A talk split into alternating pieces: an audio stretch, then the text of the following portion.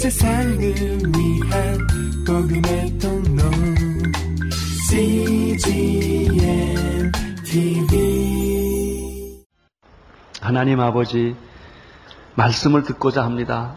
마음을 열게 하시고 음성을 듣게 하시고 창세기를 통하여 주시는 하나님의 교훈과 축복을 받게 하여 주옵소서. 예수님 이름으로 기도드립니다. 아멘.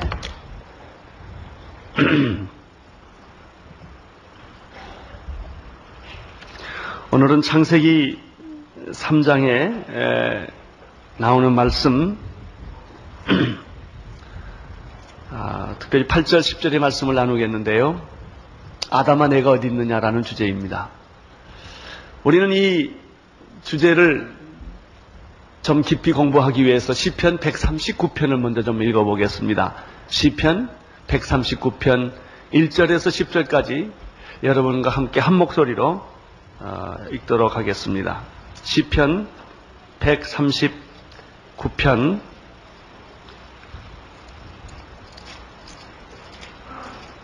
같이 예, 봉독을 하겠습니다. 시작.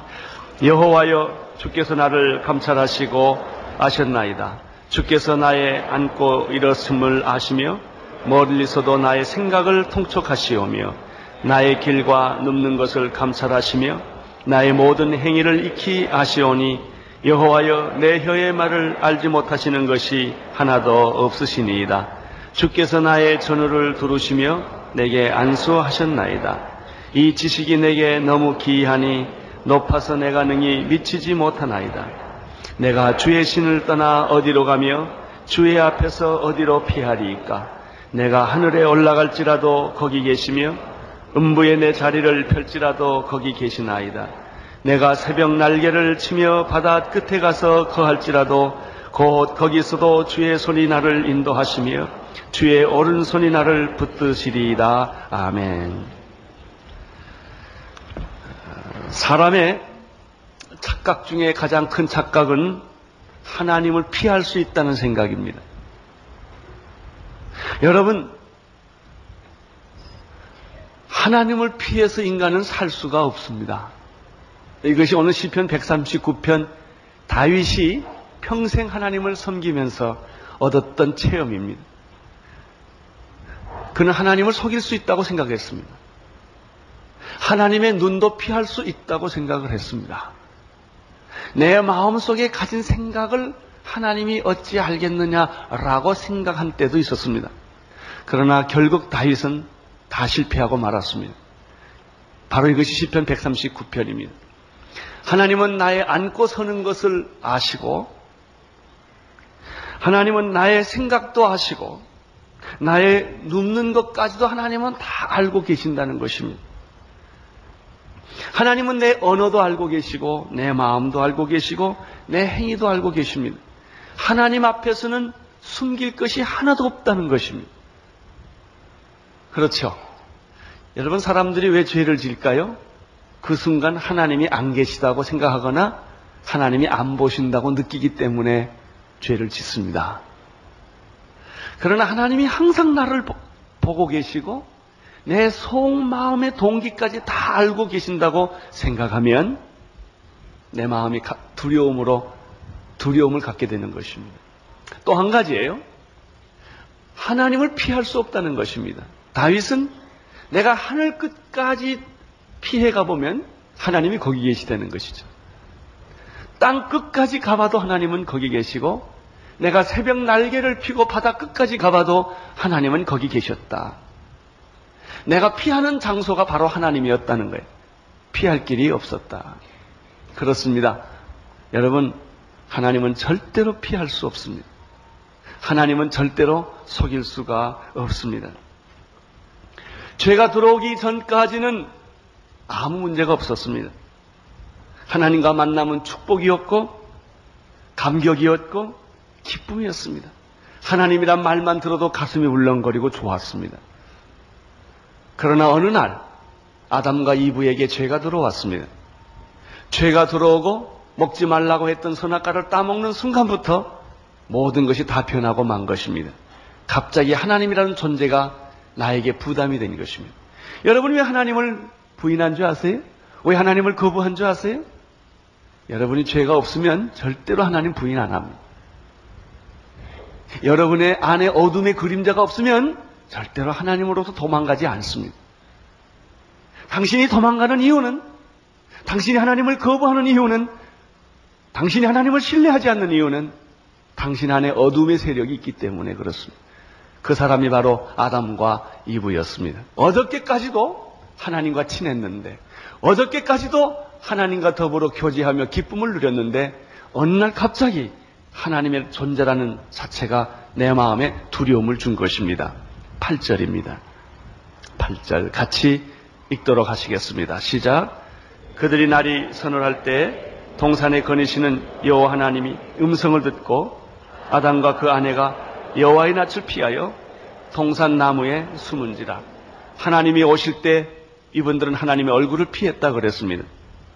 피하, 피해서 동산 나무의 숲속에 숨었다고 말했습니다. 이 8절에서 날이, 날이 선을 할 때라는 표현이 있습니다.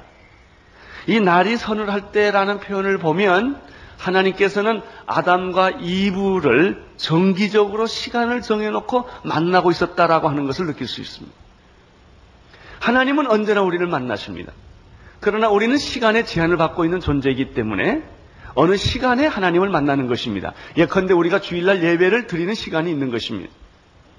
하나님과 아담과 이브는 정기적으로 만나서 교제하고 있었던 것이죠. 동산 안에 거니시는 하나님이라는 말은 무슨 말일까요? 하나님이 어떤 공간 안에 들어오셨다고 하는 것을 의미합니다. 우리가 큐티가 그것이죠. 일정한 시간에 일정한 장소에서 하나님을 정기적으로 만나는 것을 가리켜 큐티라고 말하지 않습니까? 하나님과 아담과 이브는 이렇게 아름다운 관계를 가지고 있었습니다.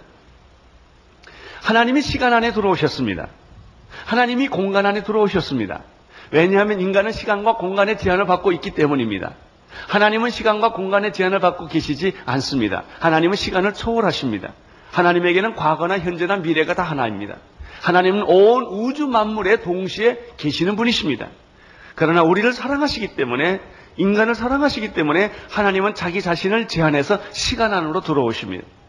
하나님은 우리를 사랑하시기 때문에 자기 자신을 좁혀서 어떤 한 공간 안으로 우리를 만나려고 오시는 것입니다. 참 사랑은 자기 희생입니다. 자기를 제한하는 것입니다. 자기를 줄이는 것입니다. 하나님은 이렇게 아담과 이브를 정기적으로 에단 동산에서 만나 주셨습니다. 그 하나님은 지금도 똑같이 여러분에게 이렇게 찾아오십니다.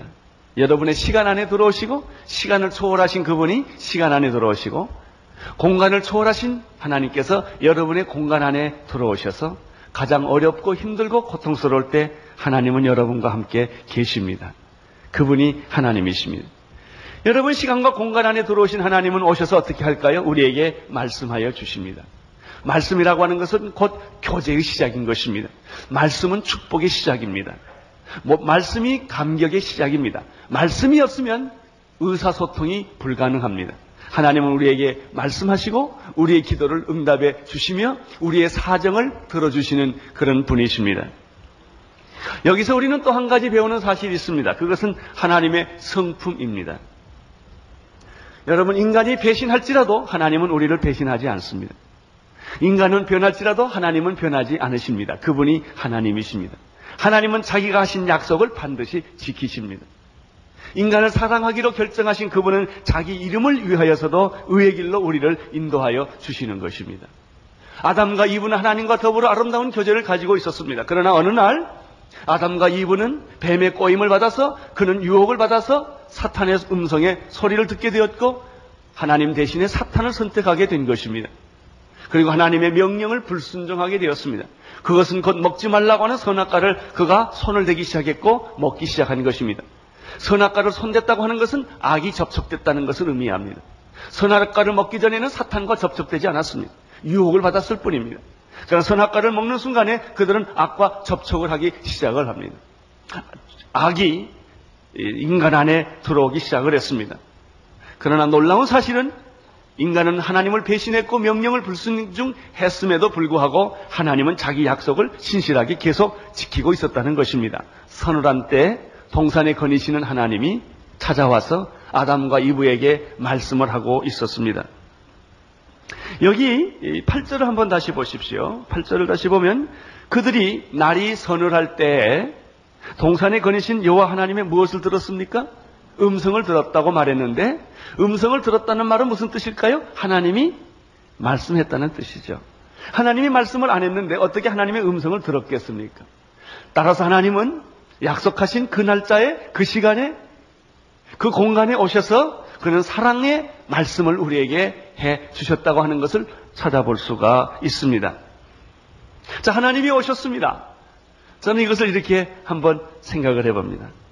하나님이 서늘한 때그 동산 그 자리에 오셔서 아담아 라고 불렀을 거예요. 이부도 불렀겠지요. 이부야 잘 있었니? 나야 나. 나 왔어. 하나님이 그렇게 아마 아, 이야기를 했을 것입니다. 여느 때 같았으면 아담이 아담과 이브가 하나님 오셨군요. 반갑습니다. 환영합니다. 어서 오세요. 기다리고 있었어요, 하나님이라고 이렇게 이야기를 했을 거예요. 여러분, 하나님이 인간을 찾아올 때는 언제나 인간적이에요. 만약에 하나님적인 방법으로 인간에게 왔다면 인간은 따라갈 수가 없을 거예요. 아브라함이 부지 중에 천사를 대접한 사건을 기억하십니까? 천, 사람인 줄 알았어요. 알고 보니까 천사였습니다. 예수님께서 이렇게 말하신 것을 기억하십니까? 내가 헐벗었을 때 너희들은 입을 것을 주었고 굶주렸을 때 먹을 것을 주었고 내가 갇혔을 때 너희는 나를 돌보았다. 주님 언제 그런 일이 있었습니까? 우리는 그렇게 한 일이 없었습니다. 그렇게 말했을 때 예수님이 바로 내가 굶주렸을 때 내가 감옥에 갇혔을 때 내가 헐벗었을 때 도와준 것이 바로 나였다. 그렇습니다. 예수님은 이렇게 우리처럼 찾아오시는 것입니다. 하나님은 인간처럼 찾아오시는 것을 여기서 알 수가 있습니다. 하나님 정말 반가워요. 정말 환영합니다. 이렇게 말했을 아담과 이브는 그날따라 어떻게 말을 했을까요? 아담아, 이브야라고 말할 때 대답을 하지 않았다는 것입니다. 사랑하는 성도 여러분, 하나님이 여러분을 부를 때 대답하지 않는 것은 이미 병든 것입니다. 응답하셔야 합니다. 하나님 나 여기 있어요. 이렇게 말을 할 때 하나님과 더불어 아름다운 교제와 축복은 계속 될 것입니다. 8절 뒷부분에 보면은 우리가 이러한 사실들을 더 알 수가 있습니다. 아담과 한번 같이 읽을까요? 그 뒤에 아담과 그 아내가 하나님의 무엇을 피하여? 얼굴을 피하고 그 다음에 어디에서? 동산나무 사이에서 어떻게 했죠? 숨었더라. 여러분 떳떳하면 왜 숨을까요? 아무 문제가 없으면 왜 얼굴을 피할까요? 더 뚫어지게 쳐다보는 것이 당연한 것이 아니겠습니까? 그렇습니다. 오늘 여기서 우리는 굉장히 중요한 진리 하나를 배우게 됩니다. 죄의 특징은 하나님의 얼굴을 피한다는 것입니다. 죄의 특징은 숨어버린다는 것입니다. 여러분 교회를 피하고 있을 때 이미 여러분은 병든 거예요. 사람 만나기를 거부할 때 이미 여러분은 우울증에 빠진 거예요. 하나님의 얼굴을 피하고 하나님을 거부하고 교회를 거부하고 성경을 거부하고 예수 믿는 사람을 거부하고 있다는 것은 이미 당신이 어떤 문제에 걸려든 것입니다. 왜? 죄의 특징은 사람의 얼굴을 피합니다. 부부가 갑자기 얼굴 보는 것을 피합니다. 자식이 부모 보는 얼굴을 보는 눈이 눈동자가 달라지면 이미 자식 안에 무슨 문제가 생긴 것입니다. 이것이 죄의 특징입니다.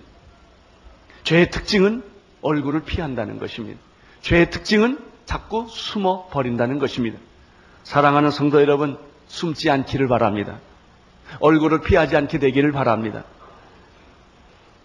죄를 짓지 않을 때는 모든 것이 투명하고 모든 것이 떳떳하고 자신이 있습니다.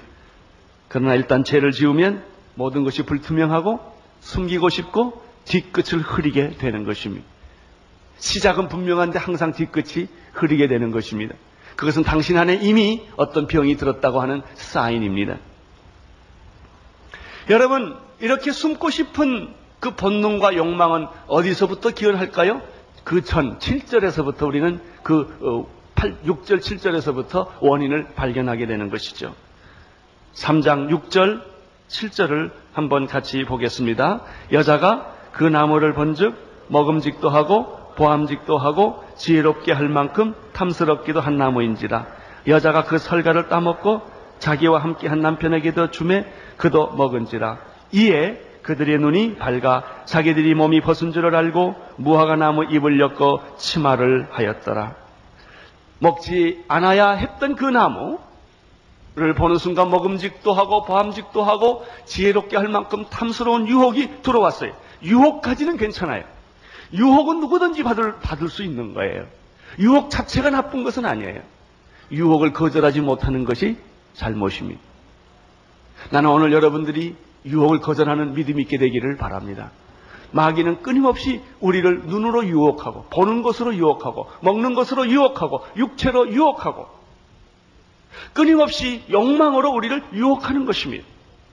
유혹은 받을 수 있어요. 그러나 유혹에 빠지지는 마십시오. 그것을 거절하십시오. 그러나 아담 이브는 그것을 거절하지를 못하고 선악과를 따먹고 말았습니다. 여러분 죄는 전념성이 있다고 제가 지난주에 말했습니다. 죄는 자기만 따먹고 끝나는 것이 아닙니다. 그 열매를 꼭 누구한테 주느냐면 남편한테 주는 것이 죄입니다. 뱀은 남편을 유혹할 필요가 없었습니다. 여자만 유혹하면 남자는 자동으로 끌려 들어오는 것입니다. 그 이유는 여자가 남자를 유혹하기 때문에 그렇습니다. 여러분, 그들이 선악과를 따먹고 발견한 것은 천국이 아니었습니다. 지옥이었습니다. 눈이 밝아졌습니다. 눈이 밝아져서 얻은 소득은 무엇입니까? 부끄러움을 보게 됐다는 것입니다. 옛날에는 부끄러움을 볼 필요도 없었고 느낄 필요도 없었습니다. 죄는 수치를 느끼게 해 주는 것입니다.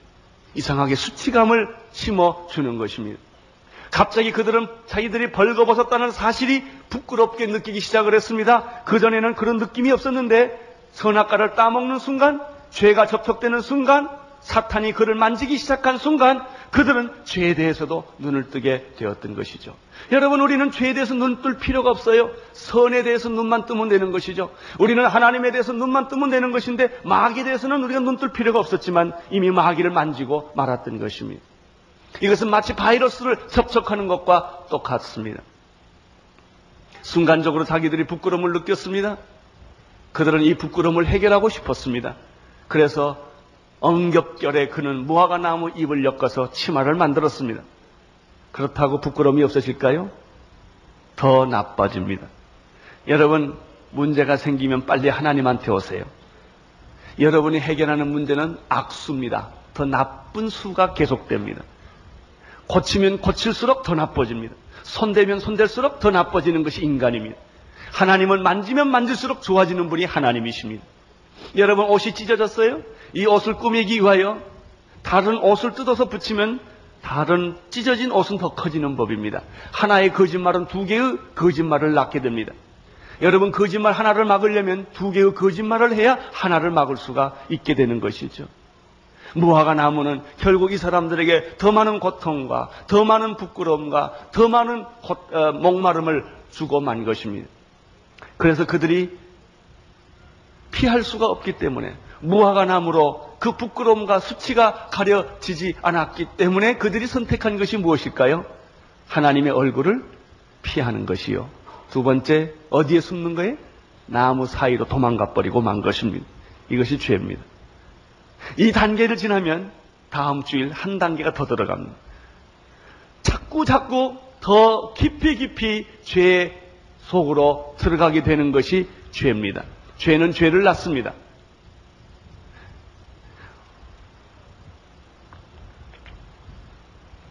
여러분, 혹시 수치스럽고 부끄러운 일이 있으십니까?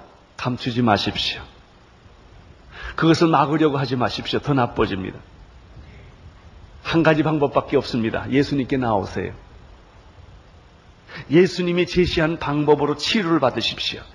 그것이 보혈입니다. 여러분의 행위로는 수치가 가려지지 않습니다. 예수께서 십자가에 흘리신 보혈로 우리의 수치는 가려지는 것입니다. 우리의 부끄러움은 가려지는 것입니다. 하나님의 얼굴을 피하지 마십시오. 아무리 힘들고 어려워도 하나님이 여러분에게 접근할 때 피하지 마세요. 숨지 마십시오. 여러분, 성경을 읽는 기회를 놓치지 마십시오. 설교를 듣는 기회를 놓치지 마십시오. 자꾸 더 어려워지게 될 것입니다. 예수께로 나오면 수치가 벗겨질 것이고 저주와 심판은 축복으로 변하게 될 것입니다. 구절을 보십시오. 시작. 여호와 하나님이 아담아 부르시며 그에게 이르시되 내가 어디 있느냐. 우리는 여기서 굉장히 중요한 사실 하나를 발견하게 됩니다. 하나님은 포기하지 않는다는 것입니다. 당신이 죄를 졌을지라도, 당신이 하나님을 배신했을지라도, 당신이 하나님을 피해서 숨을지라도, 하나님은 하늘 끝까지, 바다 끝까지, 땅 끝까지 가서 여러분을 찾아내고야 맙니다. 이것이 하나님의 사랑입니다. 여러분, 하나님을 속일 수 없습니다. 하나님은 여러분보다도 여러분 자신을 더 잘 아시기 때문입니다. 하나님은 아담과 이브를 없다고 포기하지 않습니다. 하나님은 아담과 이브를 찾기 시작합니다. 아담아, 아담아, 라고 부르십니다. 하나님은 지금 이 시간에 여러분의 이름을 부르십니다.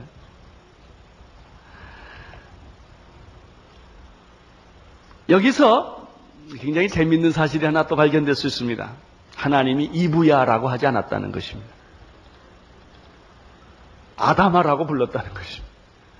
여러분, 죄는 누가 먼저 지었습니까? 이브가 지었습니다.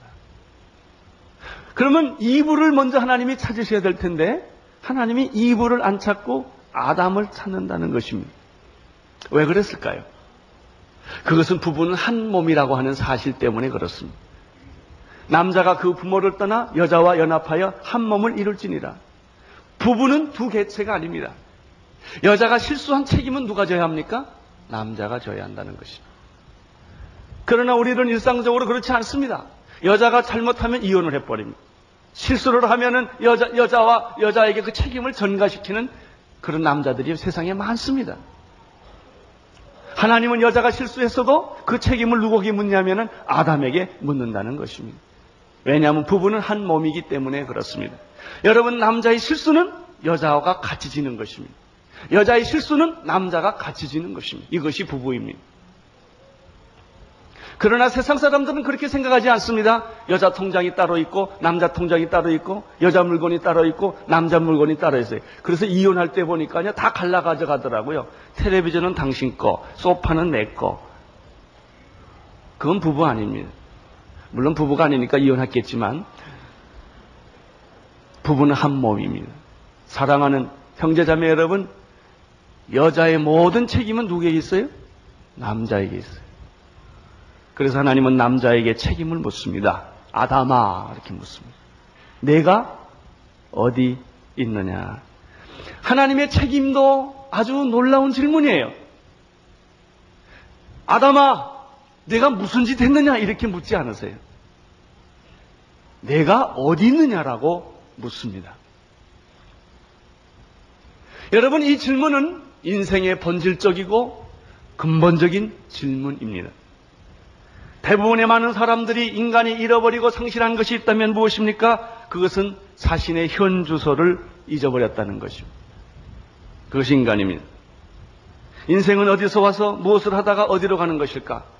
여러분, 인간의 질문에 대한 본질적인 세 가지 질문은 이거예요. 인간은 어디서 와서 무엇을 하다가 어디로 가는 것일까? 여러분 대답할 수 있습니까? 여러분 어디서 왔습니까? 부모에게서 왔어요? 대한민국에서 태어났습니까? 예, 맞는 답이죠. 그러나 그렇게 대답하는 사람은 인생의 허무주의에 빠질 거예요. 당신은 무엇을 하고 계십니까? 나요, 애기 엄마지요. 나는 직장에 다닙니다. 나는 교수입니다. 나는 노동자입니다. 그것은 진정한 의미의 해답이 되지 않습니다. 왜 교수하셨습니까? 왜 노동자가 되셨습니까? 왜 아기를 키웁니까? 무엇 때문에?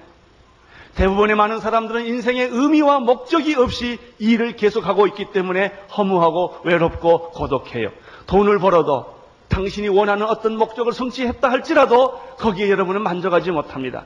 그래서 나이가 들고 죽을 때 되면 내 인생은 뭐하다 여기까지 하고 왔나 라고 허무하게 의미 없는 탄식을 하고 마는 것입니다. 여러분은 어떻습니까? 여러분이 하고 있는 일의 의미를 아십니까? 그리고 죽으면 어디로 갑니까? 땅에 묻힙니까? 죽음으로 모든 것은 끝납니까? 여기에 대해서 해답을 없, 어, 해답이 없는 사람은 죽음에 대한 불안이 있습니다.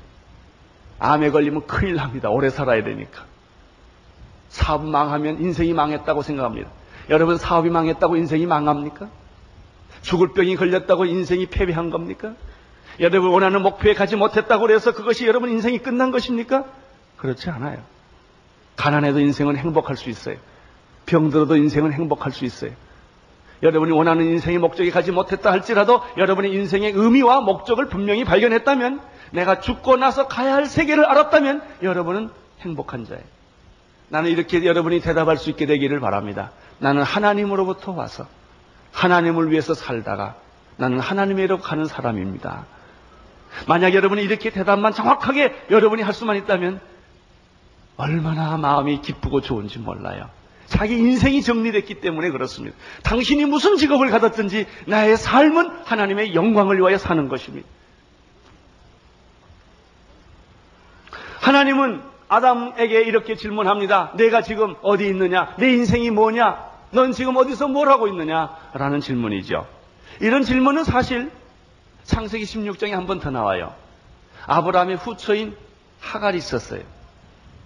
사르한테 핍박을 받고 쫓겨납니다. 이스마엘을 낳고 그는 광야로 나갑니다. 그래서 정말 후처의 기막힌 신세. 어, 그는 정처 없이 먹을 물이 없는 목마른 광야를 떠날 때 거의 기진맥진에 죽게 됐습니다. 이때 천사가 나타납니다. 16장 어, 8절에 이런 말씀이 있습니다. 가로대 사례의 여정 하가라 내가 어디서 왔으며 어디로 가느냐 아주 인생의 본질적인 질문을 던져줘요. 여러분 인생이 외롭고 고달플 때 항상 이 질문이 던져지는 거예요. 죽음에 직면하면 이 질문이 던져지는 것이죠. 어디서 와서 나는 어디로 가는 것일까? 그가 가로되 나의 여주인 사례의 종을 피하여 도망하나이다. 이 도망이란 말이 또 참 중요한 겁니다. 인생은 도망자입니다. 언젠가 최근에 그 도망자라는 영화가 있었습니다. 아주 재밌게 제가 그 영화를 본 일이 있는데 끝없이 도망을 다니는 것이죠. 여러분 도망자의 운명을 아십니까? 지명수배 당했습니다.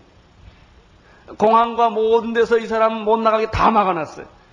끊임없이 사람을 찾고 있어요. 그게 도망자입니다.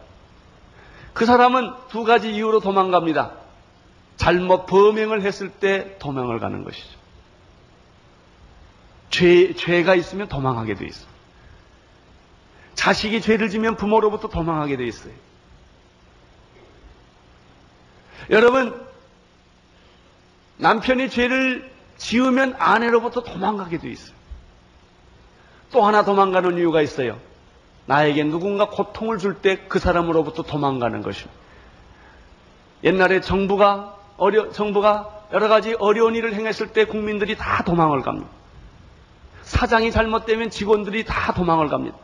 직장에 나와 있어서 마음은 천길만길 다 도망가고 있습니다. 남편이 어렵게 하면 마음, 부인의 마음은 천길만길 집에서 같이 밥 먹고 살아도 이미 마음은 다 도망가고 만 거예요. 이걸 가리켜 우리는 도망가는 사회라고 말합니다. 오늘 우리가 살고 있는 세상은 다 서로가 도피하는, 도망가는 사회인 것입니다.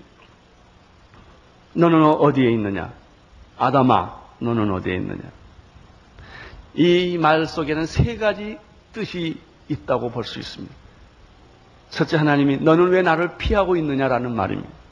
너는 왜 도망가느냐라는 말은 왜 숨었느냐 말은 왜 너는 나를 피하고 있느냐. 두 번째 너는 지금 무엇을 하고 있느냐. 세 번째가 아주 중요합니다. 아담아 너는 어디 있느냐라는 말은 이런 질문을 하나님이 왜 했을까? 나는 내 문제를 돕고 싶다라는 뜻입니다. 너는 지금 나를 피하고 도망가서 숨어 있다. 숨어 있지 말고 나와라. 내가 너를 도와주마.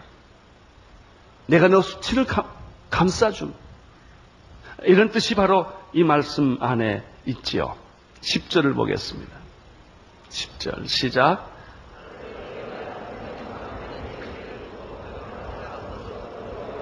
아담이 처음으로 정직한 말을 합니다. 아담아 너는 어디 있느냐라고 물었을 때 아담은 내가 동산에서 하나님의 소리를 듣고 내가 벗었으므로 두려워하여 숨었나이다. 10절에서 발견하는 것은 아담은 자기가 중요했다는 겁니다. 내가 동산에서 하나님의 소리를 듣고 내가 벗었으므로 두려워 숨었나이다. 자기를 강조하는 사람은 항상 비참하게 되어 있습니다. 하나님을 강조하는 사람은 항상 축복받게 되어 있습니다. 이 10절에서 가장 중요한 단어 중에 하나는 두려움이라고 하는 것입니다. 여러분, 고통은 문제되지 않습니다.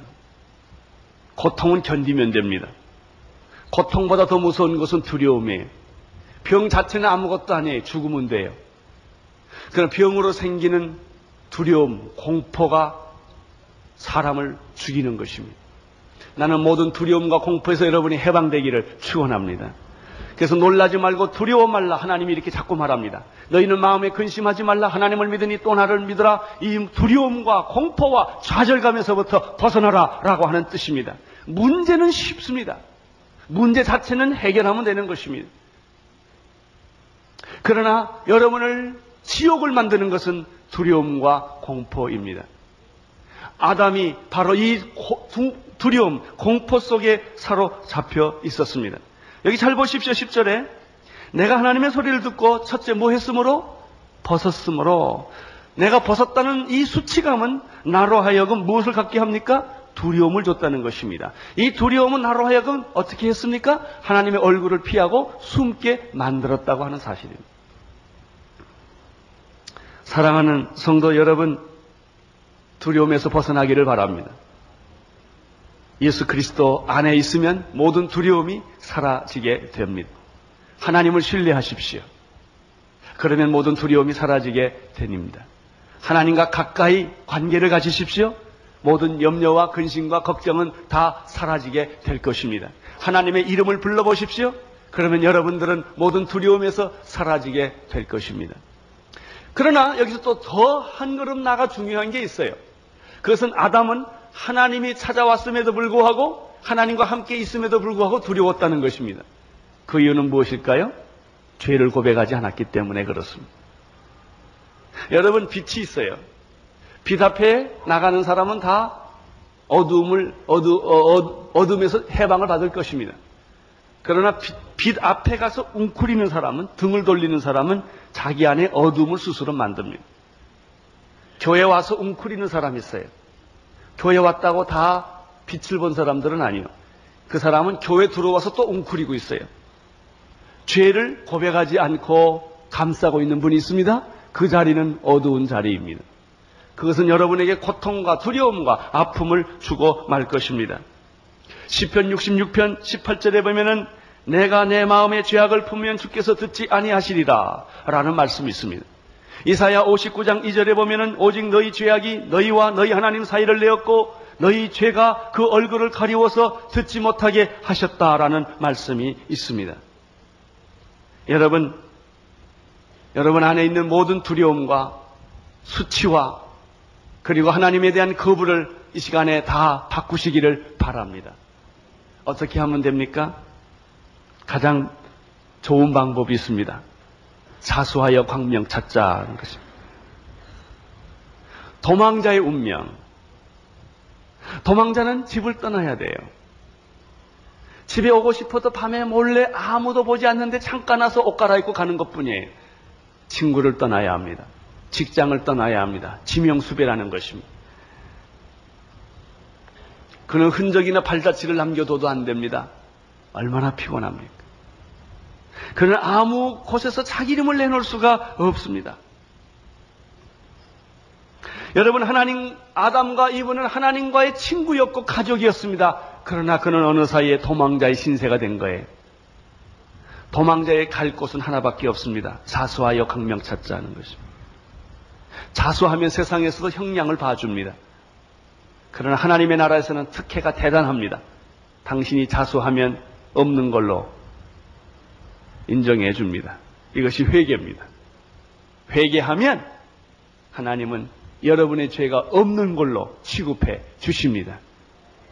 여러분 돌아온 탕자 아십니까? 탕자가 아버지 돈을 가지고 아버지 집을 나가는 순간에서부터 아버지는 이미 용서하기를 결정했다는 사실입니다.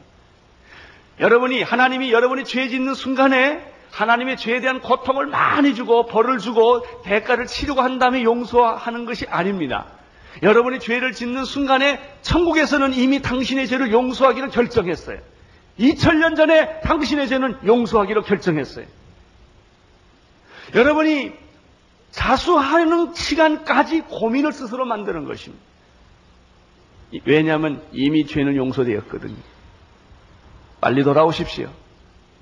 주저하는 것만큼 고민합니다. 하나님은 이미 여러분의 죄를 예수님 안에서 다 용서하셨습니다. 회개하고 돌아오기를 원하고 계십니다. 하나님은 이렇게 말합니다. 아담아 내가 어디 있느냐? 내가 벗었으므로 내가 두려워서 숨었나이다. 여러분 여기에서 나오는 방법은 빨리 튀어나오는 거예요. 하나님 앞에 튀어나오십시오. 하나님 앞으로 돌아오십시오. 여러분의 부끄러움과 수치를 개의치 마시고 두려워하지 마시고 하나님 앞에 나오면 여러분 어둠은 순식간에 사라지는 것입니다. 여러분 어둠이 떠날 때 소리 지르고 어둠이 떠나는 거 보셨어요? 방에 어두운 방에 불 켜면 캄캄한 방에 불을 켜면 어둠이 왁 하고 가요? 그냥 없어지는 거예요. 할렐루야. 여러분이 스스로 어둠을 몰아내려고 애써 본 적이 있으십니까? 불가능해요. 어둠을 몰아내는 유일한 비결은 빛을 받아들이는 거예요. 예수님을 받아들이기만 하면 귀신은 자동적으로 떠난 줄로 믿습니다. 예수 그리스도를 받아들이기만 하면 어둠 악한 영들이 떠날 것이며 여러분의 나쁜 습관들이 다 떠날 것이며 무거운 짐들이 다 떠날 것이며 여러분을 괴롭히고 여러분을 두렵게 하고 여러분을 절망케 하고 여러분을 병들게 했던 모든 것들이 순식간에 다 떠날 줄로 믿습니다. 하나님께 돌아오십시오.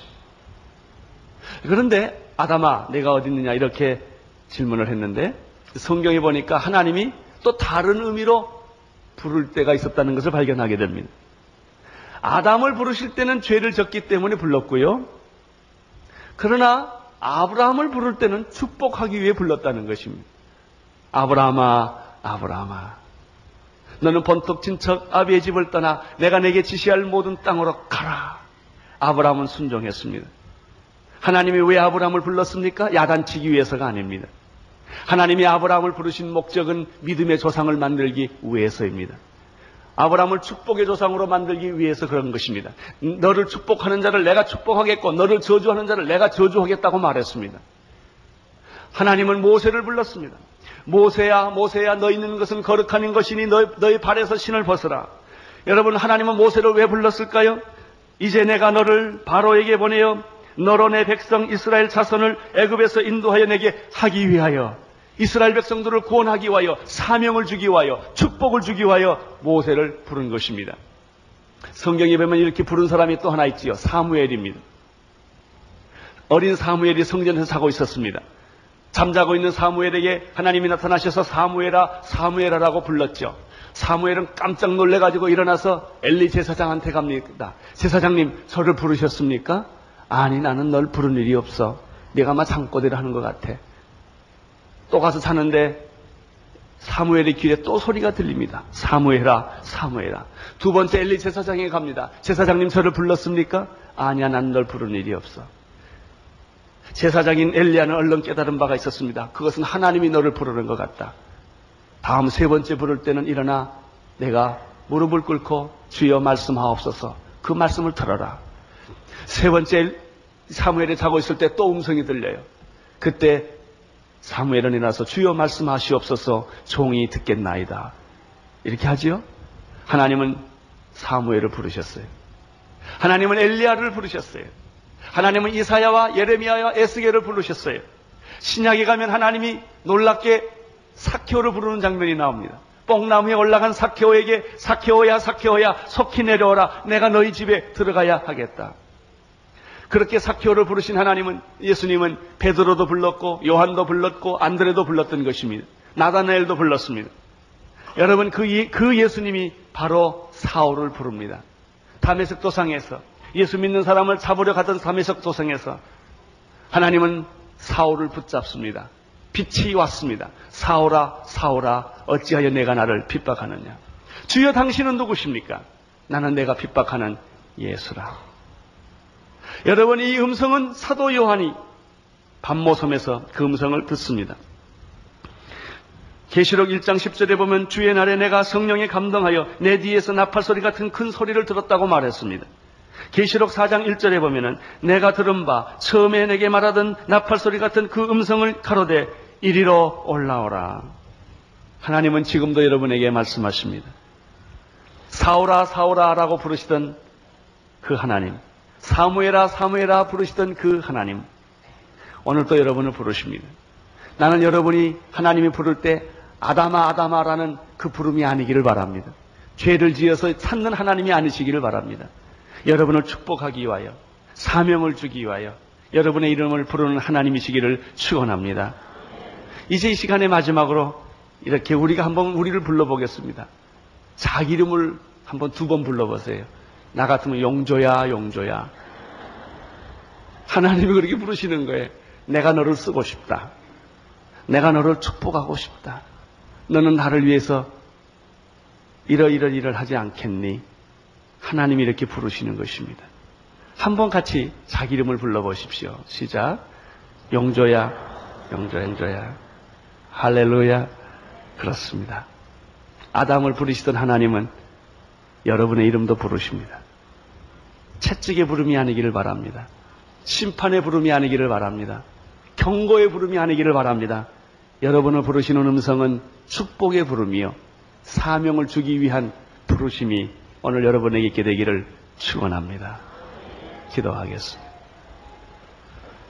하나님 아버지 주의 종들을 축복하여 주옵소서. 예수님 이름으로 기도드리옵나이다. 아멘.